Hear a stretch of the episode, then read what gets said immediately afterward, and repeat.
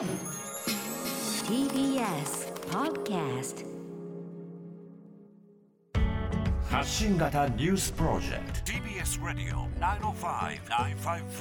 905-954荻上チキ。セッション。発信型ニュースプロジェクト荻上チキセッション。荻上チキと。南部ひろみが生放送でお送りしています。ここからは特集メインセッション。今日のテーマはこちらです。メインセッション。探求モード名誉総裁を務めた東京オリンピック・パラリンピックの全日程が終了。新型コロナ禍における天皇の活動から何が見えるのか。天皇が名誉総裁を務めたオリンピック・パラリンピックの東京大会その全日程が5日日曜日に終了しました。感染が拡大し続ける中で行われる見通しとなったオリンピックに対し宮内庁の西村長官は国民の間に不安の声がある中でご自身が名誉総裁をお務めになるオリンピック・パラリンピックの開催が感染拡大につながらないかご懸念されているご心配であると拝察していますと発言。またあらかじめ決められた文言で行う開会宣言では前回の東京大会で昭和天皇が祝うと訳したセレブレイティングという英単語を記念すると表現を変えました。新型コロナ禍にある状況を配慮したものとみられています。さらにこの間には戦後76年にあたる終戦の日も迎え全国戦没者追悼式では私たち皆がなお一層心を一つにし力を合わせてこの困難を乗り越え今後とも人々の幸せと平和を希求し続けていくことを心から願いますと述べました。オリンピック・パラリンピックの開催をめぐっては安倍前総理が反日的な人が開催に強く反対しているとインタビューで述べるなど国民世論の分断が顕著となりました。未曾有の感染症の流行。そしてこうした分断の中で象徴天皇として政治に介入することのできない天皇はその活動の中で何を訴えているのか。またこの間にも進めなくてはならない象徴天皇制や皇族をめぐる議論論点は何なのか考えていきたいと思います。なんか天皇制についてものすごく考えさせられた期間でしたよね本当ですあの8月その終戦について考えるタイミングでも当然考えるんですけど、ええ今回はそのコロナ禍ということもありまた同時にそのオリンピック・パラリンピックの開会式でま宣言というか、挨拶をするということもあってしかもその前後にねいろんな発言が漏れ伝わってきたりとか、まあ、あるいはその眞子さんの結婚云々って話もあったりとかということが続いたんで、真正面から考えましょうという日です。そうです。ではゲストをご紹介します。放送大学教授で日本政治思想史がご専門の原武さんです。原さんよろしくお願いいたします。よろしくお願いします。よろしくお願いします。さてあの原さんは最近本出されたんですか？あ、そうですね。これから出るんですけど、これからまあ来週ですね。うんあの歴史のダイアグラムというこれ朝日新書なんですけれども、これは朝日新聞のあの土曜版の B にですね、はい。実は一昨年の10月から毎週あの連載してたんですよ。でそれの今年の確か5月分までですね。でこれをまとめたものを実は来週出させていただくということです。はい。お話出ましたんでうん紹介させてもらっていいですか？うん原武さんの新刊原さんによる朝日新聞の土曜版の連載が歴史のダイアグラム鉄道に見る日本近現代史として。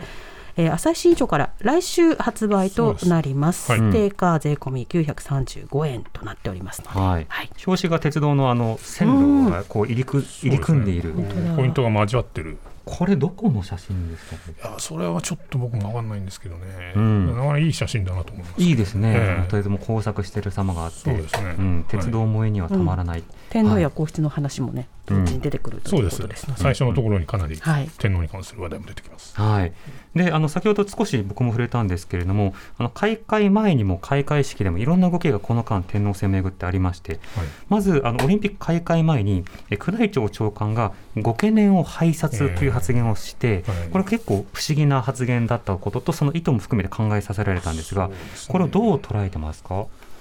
でこれはその、うんまあ、天皇はつまりまあ憲法によってね、まあ、政治的な発言というものはまあできないはい。ということになってるわけですだからストレートにそれを表明することはもちろんできないわけですよね。うん。でところがこの時はですねあの会見の時にその長官がそのこういう発言をしてでそれを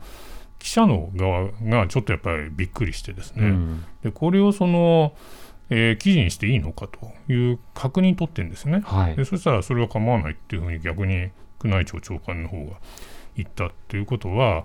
むしろこれをその新聞を通して公表してくれないかとうんいうふうに言ってるようなもんでありましてですね。そうそう確信犯的にこれを言ったんだなっていうはい。気がするわけですよ。漏らしたとかではなくて。うんそうじゃないんです。うん。そうじゃないんです。だからあのーむしろ天皇の側がこういう機会を捉えてむしろ積極的に自分の考えをですねこう伝えてもらいたいというような意向を持ってたとしか考えられないんですね。うん。でところが当然その菅内閣はそれをまあ黙殺したわけです、はい。つまりこれはあくまでも宮内庁長官のいわば勝手な発言であって、うん。その裏にはそれ天皇はそそんなことを言うはずがないあるいは言うべきではないというようなですね、まあ、そういうまあ意図すら感じたわけですよね。うんそうですね。でそれはなぜかっていうと私はあのこういう考えなんですけども あの菅首相はやっぱり官房長官の時にですね2016年ですけれども、はい。例のその天皇陛下のお気持ち発言っていうのがあったわけですよ。うんうん。をめぐる。はい。あれもだから最初7月に NHK がスク16年7月にですねスクープ流した時にはあの全く官邸の側がこう蚊帳の外に置かれていてでで感知してなかったんですね。うんだから全く承知してないってあれは玄関に官房長官言ったんだけれども、まあ、結局その翌月にですね8月の8日に、まあ、テレビを通していわゆるそのお気持ちっていうか、まあ、お言葉ですよね、うんこれが10分以上にわたって流れたわけじゃないですか。でもちろんあれも慎重な言い回しですよ。それはあのストレートには言ってない。だけどもやっぱりかなり態を強く伺わせるニュアンスがあって、うん。でその結果どうなったかっていうとその後、まあ共同通信なんかの世論調査を見てもですねもう8割9割がタイに賛成だっていう、はい。民意が形成されちゃったされちゃったわけですね、うん。そうすると結局内閣としてもそれを無視できなくなって民意と議題が作られましたよね。民意がそうなんです、うん。でその結果どうなったかっていうと結局特例法というものができて一代限りの例外としてタイを認めるというようなねう流れができたわけですよね、はい明らかにだから天皇はそれだけの力を持ってるわけですよ。うんということは証明されちゃったわけですよ。うんうんでそうするともしこれ天皇の発言だって内閣が認めちゃったらですね、はいまさまた同じようにというか天皇がこれだけその心配してる懸念してるというのがいわば民意になってしまったら、うんこれはもうオリンピック開けなくなっちゃうじゃないですか。はいでそういう流れができるということをものすごく警戒したんじゃないかと思うんですね。うんそれは菅首相自身がやっぱりそういう体験をしてるんで。ええそういうことをやっぱ身に染みて感じてるんで、だからもうそれはなかったことにすると、うんうんそういう判断をした。そこで民意がね盛り上がったら当然コントロールもできないでしょうし一方でその民意を完全に無視するような形を取らなければ憲法についてどうするのかっていうような、まあ、そうした判断も問われるところもあるのでそうです。うん、繊細な動きでしたよね。そうなんですよね。うん、で今出てきたでは天皇はその気持ちの表明というのをどこまでできるものなのかとあのいこれまでも気持ちの表明とかは何度かしていたり、はい遠回しに触れたり、はいタイミングなどによって例えばその安倍政権下ではその各個別の戦地について触れながら、戦争について踏み込んだ反省が必要なんだということを、メタメッセージというか間接的に伝えているわけですよね。この気持ちの伝え方というのはどこまで可能なのかというのはどうですか？なかなかそこは難しいところがあって、ただはい。今も言ったようにですね、平成の時代に相当前の天 皇がですね、例えば思い返せばですよ、例えば園遊会があった、はい。園遊会の時にあの将棋のよ米長さんはに対して、その強制でないことが望ましいというね、うん。日日の丸や君が代というのは強制でないことが望ましいなんていうことを園遊会の席で言ったりしましたよね。はい。まあ、米長氏があの君が代をこう歌わせるのが大事なんだという趣旨のことを天皇に言って、で全全国でそれをねこれからもね広げていきますみたいなことを言ったわけですよね、でそれに対していわばなんていうかストップをかけるような、いうんうん。や強制でないようにっていうようなことをですね行ったりするわけじゃないですか。だからなんかあのやっぱり平成っていう時代はそのそういうことがいろいろ積み重なってで最後にああいうおお気持ち証明というか単位に関するお言葉っていうものが出たわけじゃないですか。うんだからつつまり平成の時代に相当いわゆるそういうなんていうかなあの園遊会とかそういう機会も含めてですね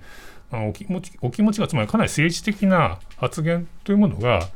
いろいろこう積み重なってきたと思うんですね。それをいわば多くの憲法学者は、まあ、お OK というふうにはい。言ってきたわけですよ。まあ、許容範囲内だと。はいそでそれを認めてきたっていうことがあってだからやっぱり令和になるとある意味ではすごくそういうこうもうすでに地ならしというか、うん。ができているのであのややりやすいんですよね。うんうん。だから多分え多分というか私思ったのはあのーもっとコロナがもし広がったら、えもう一回あの平成の時みたいに天皇がテレビに出てきてですねあるいは皇后も一緒にですね2人で。出てきて、だからあの正月の時にありましたけれども、ええああいうふうに2人でテレビに出てきておお言葉を述べるんじゃないかなっていうふうにも見てたんですね。うん、災害時にね、その例えば天皇皇后がテレビに出てきたり、あるいは被災地を訪問して、でそこでメッセージを出したりということは重ねてきたので、はい。この中でどういった発信をするのかということも、当然ながら多くの人は気にしているところありますよね。そうですね。ええで特に今回そのこのコロナの中でオリンピック・パラリンピックを開催することがあの分断の象徴になっていたじゃないですか、はい。でその名誉総裁をするのが天皇ということになると天皇は統合の象徴のはずなので、はい。矛盾することになるわけですよね。そうですね。そうすると憲法問題にもそこにも関わるところもあってということになりそうですか？まあ、だからそこはあのこういうなんていうか宮内庁長官を通して、はい。その心配してるっていういうこのニュアンスですよね。うんでこれはだからあの開催を進めようとしている政府とはある意味で逆のことを言ってるわけで,、はい。でそうするとその今おっしゃったようにオリンピック賛成か反対かっていういわば分断が国民の間で大きな分断が生まれていると。いう時につまり天皇がもし中立的なねあのどっちでもないよっていう立場にもし立つのであれば、うん何も言わない方がいいわけじゃないですか。うんうんでところがこの時は天皇がかなりなんていうかな反対派にいわばこうなんていうか賛成するというかええ反対側の反対派の側に立つようなここで発言をしたわけですよね。うんだからそれは当然批判を浴びる余地があるわけじゃないですか。でところがなんでそこまでして多分それは天皇自身も分かってたと思うんだけどもじゃあそういうリスクも覚悟した上でなんでこういうことを言ったのかってことが多分大事なんですよねここでは。うんでそこでは多分天皇に言わせればやっぱり天皇の務めで一番大事なのは何かっていうとやっぱり国民の平安を祈るっていうことなんですよ。はいこ国民が、ま、もうとにかく、あのーそういうコロナという疫病によってなんていうか次々に亡くなるとうん。いうようなことはやっぱりあってはならないんだっていう思いが多分一番強くて。えでそれは後でちょっと話しようと思ってるんですけども歴代天皇のありようっていうものをやっぱり見てると思うんですね。えうん。でやっぱりその天皇っていうのは一番そういう奈良時代からそうなんですけれど例えば聖武天皇なんかの時代からですね、うんうん。聖武天皇の時代一緒に天然痘が大流行するんですよ。ね。でなんで聖武天皇はあんなにこう仏教に帰依するのかというとそれとやっぱり関係があるわけで。疫病対策。でそのためにその彼自身がやっぱりかなり仏教に厚く寄与して祈るわけですよね。でそれから、あのー皇太子時代に今の天皇自自身が言及してるんだけど室町時代に後奈良天皇っていう天皇がいて、はい。でその後奈良天皇の書いたものを愛知県でちょっと見てるんですけれどもそれは室町時代ものすごいやっぱり疫病とか飢饉が大流行しちゃったんですよね。うんでその時にひたすら後奈良天皇はやっぱり般若心経を書写してでそれを全国の社寺にですね奉納するんですよ。うん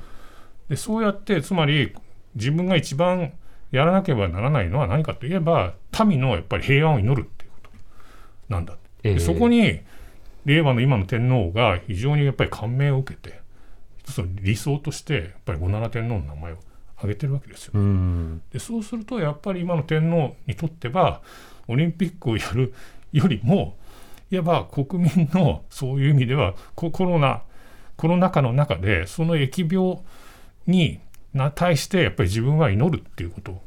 これが一番大事だっていうことを多分考えてんじゃないかと思うんですうね。ん皇室史の中でも天皇の家の歴史の中でもそれは正当なことである正し同時に憲法の中でも国民に寄り添うという志願を考えるならばそれはやはり妥当で合憲の範囲内でそういうふうに多分考えてると思います。うんなるほど。このオリンピック・パラリンピックのその開催をめぐってはですね、またあのその開会に至る前の段階で、まあ、気持ちが発表されたということに加えて、開会宣言の中でそのセレブレーティングというものを祝うではなくて記念したというふうに訳したということをこれ取り上げられてますので、うんここについてはいかがですか？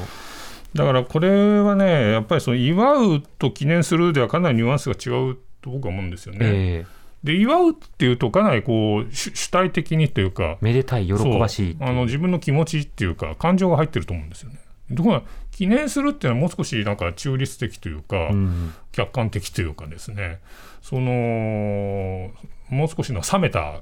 っぱりいいものの言い方をしてるような気がするんで。だからこれとさっきのあの宮内庁長官があのも漏らしたですね。天皇の、まあ、拝察その拝察っていうのがえーあのつながってるんじゃないかなっていう。そこはやっぱりつながってると思います。うんまたその国際儀礼のその挨拶の中でもあの国内外を問わず私たちがなお一層心を一つにして協力していくことが大切ですというふうに述べていてより一層ということはその前提には今はちょっと不十分な状況があるのだとか今はちょっと持続困難性があるのだということを案に示した言葉になってますそうね。ですね、ええなおいなお一層っていうところが大事ですね。うんそういう意味ね。このポイントというものはこれまでの言葉と比べて変化などいかがですか？あのね、なんかね、ちょっとこういうことを思ったんですよ。あの私たちみんながっていうのは、まあ、こ国民全体がっていうことなんでしょうけれども、はい。その心を一つにしって言い方ですよね。でねこれもね実は例えば一つの例ですけれどもあの明治時代にですねあの教育直後っていうの出ますよね。はい。でで教育直後の中にやっぱ奥長心を一つにしっていうねあのそういうあの言い回しがあるんですよ。うんで奥長っていうのはあの何億の奥にその上の数字の桁の長長ですよね。はい。で奥長っていうふうな言い方があるんだけどもそれはやっぱり我々みんみんなが心を一つにしてっていうニュアンスがやっぱりあるんですけれどもあのだから非常にこうさっきのもうゴナラもそうなんだけれどもやっぱり歴代天皇のそういうなんか出した言葉っていうんですか、まあ、直後もそうですけれども、うん。でそういうものを非常になんかこうよく研究というか、えあの見て行るんじゃないかっての言葉を抑えた上で、どうもそんな気がしてならないんですけうど、んなるほど一方でやはりあの同時にこう分断の時代というものを強く意識した中でそのコロナ禍だからなかなか表に出ることができない。その中でその国民統合の象徴とは何なのかといった時に一つに束ねることが今表に出ることによってイメージによってできないにしても今進もうとしている分断というものに対してブレーキをかけるような役割というものが目立ったそんな期間ですかね。そうですね。ただまあまあさっき言ったようにあのこうむしろオリンピック・パラリンピックの開催を心配してるんだっていう方にこはい。う軸足を移してしまうことで、まあつまりさっき言ったような分断をむしろこう促進してしまうという、うん、まあ側面もあったわけですそこにみんなが注目しますもんね。だから。そこをだからさっき言ったけど何も言わない方が逆に言えばあの天皇らしいんだっていう見方もできるわけですよね。うん。そこでそこをしかしさっき言ったような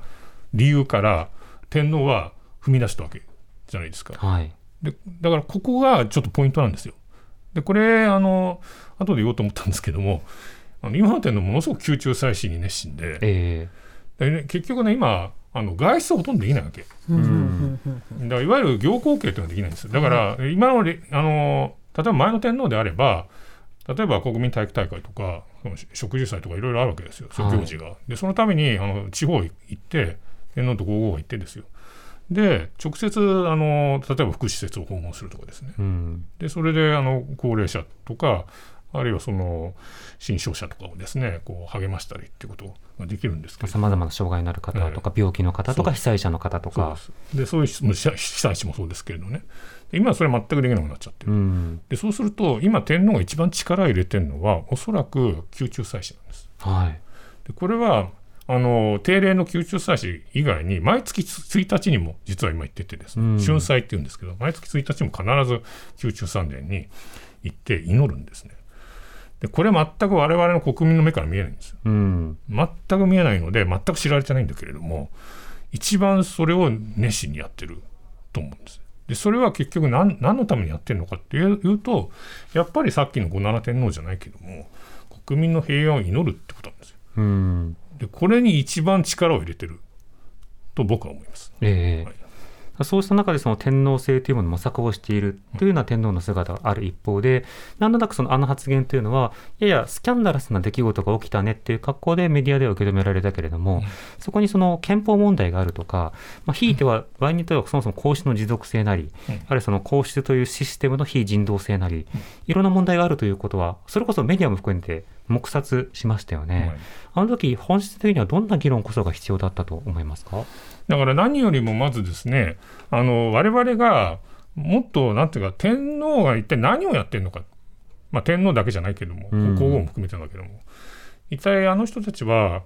な何をやってんだろうかっていうことでこれをもっとあのちゃんとしないなきゃいけないんですよ。うん。でそれはあのさっき言った新聞とかそれはマスコミで伝えられている天皇の姿っていうのはあくまでも一部ですから全然一部ですから、うん。だからそれをもっとあの相対としてまず把握しなきゃいけない。うん。うん。でそうするとさっき言ったように、まあ、圧倒的に今天皇のスケジュールって見見てるとですねあの何もない日が多いんですけれどもその、はい宮内庁は必ずあのスケジュール公開するんですよね。でそれを見るとあんまり何もない日が多いんだけどやっぱりそう宮中祭祀だけは非常にもう解禁でですねでものすごく熱心にやっぱりやってる。うん。というのがよくわかります。うんうん。そうしたそのいろんなトータルで見るといったときには、その過去の天皇とのこう比較などを重ねていくということ、その時代の発信が何なのかということも考えるのが必要だと思うんですけど、はい。原さんあの、第二次世界大戦当時の昭和天皇で侍従長を務めた百武三郎の日記を閲覧したとえっと、今閲覧している最中です。している最中、はいこれはどういったものなんですか？えっと、この百武三郎という人はですね、1936年、昭和11年から1944年、昭和19年まではい。ずっと侍従長だったんですね。うん。で、これはまさに日本が日中戦争、太平洋戦争にこう突入していくという時期でありまして、で、この時期にずっとあの日記をつけていたと。はい。でこれは実はあの2014年にあの昭和天皇実録が公開されましたよね。うんであの時に初めて昭和天皇実録の中で百武三郎日記というのが使われていたんですね。うんそれ天気に上がってたんですよ。うんで初めてこういう日記があるんだっていうことが分かったんですね。でところがそれから、まあ、僕なんかも実はちょっと関与したんですけどもあのこれあの公開しろって言って言ってたんですけどなかなか公開しなくて、でつい先日 NHK が例の独自っていう、うん独自ニュースだと称してですね、はい突然あの流したんですよ。あの7時の7時だとかニュースの中でですね。で僕もちょっと驚愕したんですよ。うんえ？ー、と思ってね。でそれで閲覧可能になりますよとでそれであの東大のあの近代日本史あの法制資料センターというところで公開をしししてますと。はい。いうのですぐに電話して、うん。すぐに電話してすぐ予約取ってそれで一昨日と今日ですね2回見ましたけどまだ全然全部見られません、うんうん。でもそれだけその情報が公開されるというものに対してあの相当慎重な様も見える一方でやはりその周辺の言葉だつまりそれはあの本人ではないから当然推測なども含めてか語られるわけだけれどもそうした言葉を含めて立体的に検証することが可能になっていくわけですよね。いややっぱりねその昭和天皇実録だけを見ていいてもわからないものがいろいろあるなってよくわかりますね。その昭和天皇実録確かに天気に上がってるんだけどもそれは当然その膨大な日記の中で取捨選択してるわけじゃないですか。はい、で取捨を選択していわばなんていうかある意味で無難な箇所を拾ってるわけですよ。本当にもうただただ事実だけを書いてるとかですそういうところももちろんありますから確かにそういうところからもあのひ引っ張ってんだけどもだけどやっぱり生のっていうか現物を見てみるとですねやっぱそれだけじゃないっていうかそれ以外のところでやっぱりあの当時の宮中っていうかね皇室がいかにいっぱい一枚岩でなかったかっていうのがよくわかるんですよ。天皇と例えば弟高松宮なんかも、でこれはね太平洋戦争の時に確執があったってはもう知られてるんだけど、もう日中戦争の時からあるんですよ。日中戦争の時からこの二人がねいわばいがみ合ってるとかですね。はいあるいはそのこれはまあ前から書いてるんだけど天皇と母親ですね皇太后との間も やっぱりすごいんですよね。でこれかなりやっぱりね生々しいなんていうかなこう記述がいろいろありましてですうね、んでまあちょっとねやっぱりこういう資料はもうぜひあのちゃんと活字にしてどっかの出版社が刊行してもらいたいですね。うんうん、でもそういうその周辺がどう捉えたのかそこでどんな議論があったのかっていうことは事後的にしか検証しがたい部分というのがはい。ある、だからこそまあいろんな文書も必要なんだけれども同時にその事後的にしか検証不可能なものというのはその政治性というものが、うん。そのダイレクトにか関わってきてしまうといろいろその憲法上の矛盾が生じるからということで、あの表現の自由というのが制約されるわけですよね。一方で例えば先ほどのあの開会式の際に言われていた「なお一層心を一つにし」というのは戦没者追悼式でもこの言葉が使われていた。そうですね、はい。これは相当強調したいんだということは見えてくるわけですね。そうですね、だからあの去年もね、もちろんコロナ禍だったので、その8月15日のあの全国追悼式の中で、お言葉の中で、やっぱりコロナに言及してるわけですよ。はいだから去年と今年の、まあ、比べてみると、多少軸が変わってるんです、確かうん多少軸が変わってるんだけど、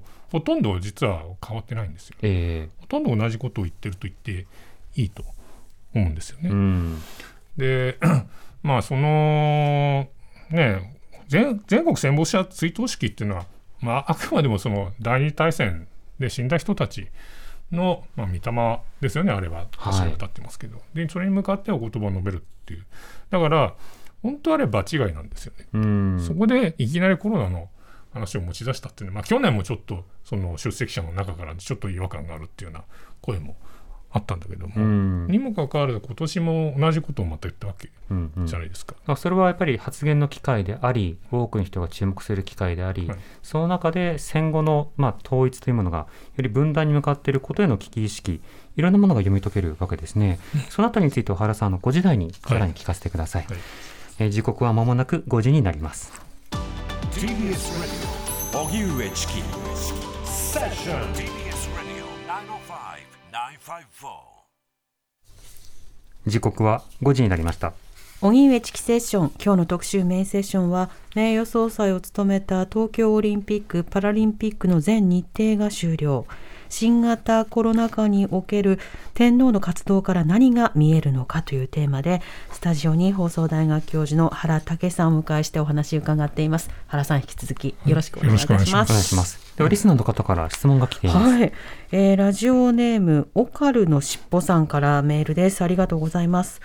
日本の皇室と比較されることが多いイギリスでは、エリザベス女王がコロナ禍でロックダウンを強いられている国民に対して幾度かメッセージを発しましたが、天皇は全国戦没者追悼式典でのお言葉の中でコロナに関して言及をした以外に特段国民に向けて直接メッセージを発することはなかったと思います。これはなぜなのでしょうかと。うんだからそれはあのさっきもは話しましたけど僕自身はあるんじゃないかなと思ったんですよ。はい、そういったタイミングがね。うん。でそれはなんなんていうんですか？さっき言ったようにその平成の時の前例があるので、えややっても別にそれ憲法違反だと言われるあの心配はそんなにななかったんじゃないですか？と思うんですよね。ところが、まあ、それをも抑えたっていうのは、まあ、いろいろあの理由は考えられますけれども、まあ、まず一つはやっぱりその今の天皇自身が非常に慎重になってるっていうかやっぱりその前の天皇のああいう振る舞いっていうものを必ずしもいいとは思ってないんじゃないかっていう気がするんですよね。ええ。つまりやっぱりあの時に私も含めてだけどあれはやっぱりあくまであかなりやっぱり政治的なね発言であってやっぱりそのけ憲法のノリを超えてるんじゃないかってこれはみ三倉隆先生なんかもそういうふうにおっしゃったんですけれども、うん。そういうふうに言ってる人もいるんですよ、まあ、政政治学者が多いですけれども、ええ。だからやっぱりで今の天皇はそういうことも多分分かっていてだからやっぱりその自分がああいうふうに発言をするっていうことによってそれが一つのなんていうか大きなこう力を持ってしまうということに対してまあ、より慎重になってるのかなっていう気がするわけですよね。だからその分さっき言ったようにやっぱり宮中祭祀というか祈りの方になんかこう傾なんていうかエネルギーを傾けてんじゃないかっていうような印象があるんですけど。えーこれあの以前も天皇特集をした際に、平成の時代には天皇がまあテレビを使って露出機会を増やして、はい。特にまあ災害時など多くの混迷混乱があるときにそれをその気持ちの面でその癒すというようなそうしたその応答を重ねてきたと。それが例えば今ネット時代とかいろんな情報の時代になってどういう現れ方をするのかというものが注目が必要だという話しましたね、その時には当然その憲法の問題などい。ろんなものとバッティングする可能性も出てきたりする。ところがコロナになったことによってその露出機会がまあとても狭められて、なおかつその宮中採取を増やしたということは見えにくいわけですよね、うん不可視化が進んだというか、そのことによって天皇制ってなんだかわからないよねっていうような感覚というものがむしろ広がっていった。つまり今までもわからないね感というのはあったんだけど、なんとなくメディア経由のイメージで受け入れていたところが、より距離が開いたことによって、はい天皇制への支持だけじゃなくて天皇制への議論そのものも後退したように見えるんですがここについてはどう注目されてますか？うん、ま、まあ、その通りじゃないかと思います。だから、つまり、関心が後退したっていう気がするんですよね。うんだから、やっぱりそのメディアとかで、やっぱりへ特に平成の皇室は非常にそのまあ被災地の訪問なんかがそうなんだけど、ああいう形で増やしたわけですよ、いわばはい外出の機会っていうものをね。で増やすことで、より多くその注目を浴び、それが、まあ、ああいう意味ではその天天皇あれ皇室に対するこう崇敬の念っていうものを高めたっていううん面もあるわけでしょう。特にあの3.11以降がそうですよね。あの時だってもう7週連続かな。で、こう被災地もあると。でその毎週毎週だからそれが映像が流れるわけうんですから、それは多くの人々の関心を集めないはずがないわけですよね。ところが今は全くそういう機会がやっぱりなくなってしまって、えもちろん令和になってもいろいろ災害はありますけれども、もちろん被災地に直接行くことはできないわけだし、で結局今、宮内庁は非常に苦肉の策を取っていて、オンライン行幸啓って言ってるんですよね。ーオンライン行幸啓はい、だからその、あの2人はあくまでもその御所の中にいるわけでしょ。はい。で御所の中で外に出ないんだけども、まあ、そそこでいわばオンラインを使って、あの行幸。つまりさっき言ったようなその行行幸系自体はやったことにしてんですよ。訪問したと。そうそう。でそれで現地の人々とこうつながってうん。でそこでこう会話をしたりとかね、はいはい。あるいはその福祉福祉施設とつながるとかですね。でそういう施設施設といわば直接こうつながってそこの人と会話をするとか、うん。でそれにそれでもうなんていうの行実際の行幸啓をししたというふうに見見なしてるんですね。えーリモートで。ええ。ただねそれはかなりやっぱりき厳しい厳しいというかく苦しいんじゃないかなっていうふうにも私は思ってるんですけれども、うん。やっぱりそのわざわざここまで来てくださったっていうのがまず一つ大きいわけ、これまでは、うんはい。そうです。だからものすごいその変地にまで行くわけじゃないですか。でそういうその変地にまで行ってで本当にこうひざまずいてであの自分たちと同じ目の高さでですねこう語りをかけるということをその身体性ですよね。うんでそういう身体性というものは全くないわけですから、はいなんか瞬時のうちにつながってで瞬時のうちに消えるわけでしょ。うん確かにだからね、やっぱりこれはもう全然実際のその行幸啓のような、なんていうんですか、まあ、ありがたみってあれですけども、でそれはもう全然少ないんじゃないかなって気がするんですよね。より記号化している面があってなおかつそのそこに対する、まあ、正当性みたいなものが語られにくくもなっているわけですよねそう。ですね。で他方で今そのあの秋篠宮の眞子さんの結婚云々というのがずっと議論されていて、はいその家督スキャンダルみたいな格好でみんながこう語りを消費しているわけですよ。あでそうする中では天皇制の継続はどうするのかみたいなことで結局男系なのか女系なのかみたいなものの片鱗が少し出てくるぐらいで結果としてはそのお家騒動みたいなものになってしまっているわけですよね。で天皇制との憲法上の矛盾などをどうするのかっていうところもやはりここでは巧妙にこう避けられていくところはあるんですが例のその結婚騒動結婚騒動というかもうメディアの方のあの騒ぎについてはどう原さん感じてるんですか？私はね、これをもうやっぱりもうちょっと歴史的に見見る必要があるんじゃないかなっていうふうにやっぱり思っていて、今だけ見ててもですね、わ、はいからないこともあるんですよね。例えば大正時代に宮中某重大事件っていうのがあったんですよ。はいで、それは、あのーもう当時すでにあの昭和天皇ですね、だから昭和天皇は、あのこうもちろん皇順皇后ですけど、国の宮長長子っていう皇族の女性ですね、でこの人との翻訳が実は決まったんですよ。うん。でところがですね、その後で、つまりこの長子の方の家系にですね、いわゆるその色色覚異常ですね、の遺伝子があるはい。ということで、でそういう遺伝子がこうそれ多くも皇室に入ってくるなんていうことは、とんでもないことであって、有識ことであるというので、でまあ、これは黒幕は山形有朋だって言われたんだけれども、はいでそういういわば一大勢力がですね、いわば大大キャンペーンをですね張るわけですよ。その時から結構結婚と遺伝みたいなものを、うん特には差別的要素を含めてやられてたんですね。それはもうね明治時代からあります実は。うんだから大正天皇の時もあったんです。はいで大大正天皇皇太子の時にもやはりまず第一候補であのもう申し分ないという市民宮幸子っていうんですけどでところがこの人はどうも子供が産めなさそうだと。うん。いうそのは医師医師の医者の判断が下ってですね、はい。で結局あの差し替えられたんですよ。で九条貞子なんですね。でこれが後の低迷国です、うんうん。だからやっぱり結婚っていうのはもうその明治時代からなんていうんですかある種のスキャンダラスな問題にななるんですね。えで一番すごすごかったのはさっき大正時代の宮中某重大事件なんですけれども、ところがねあのしその後の昭和天皇皇太子は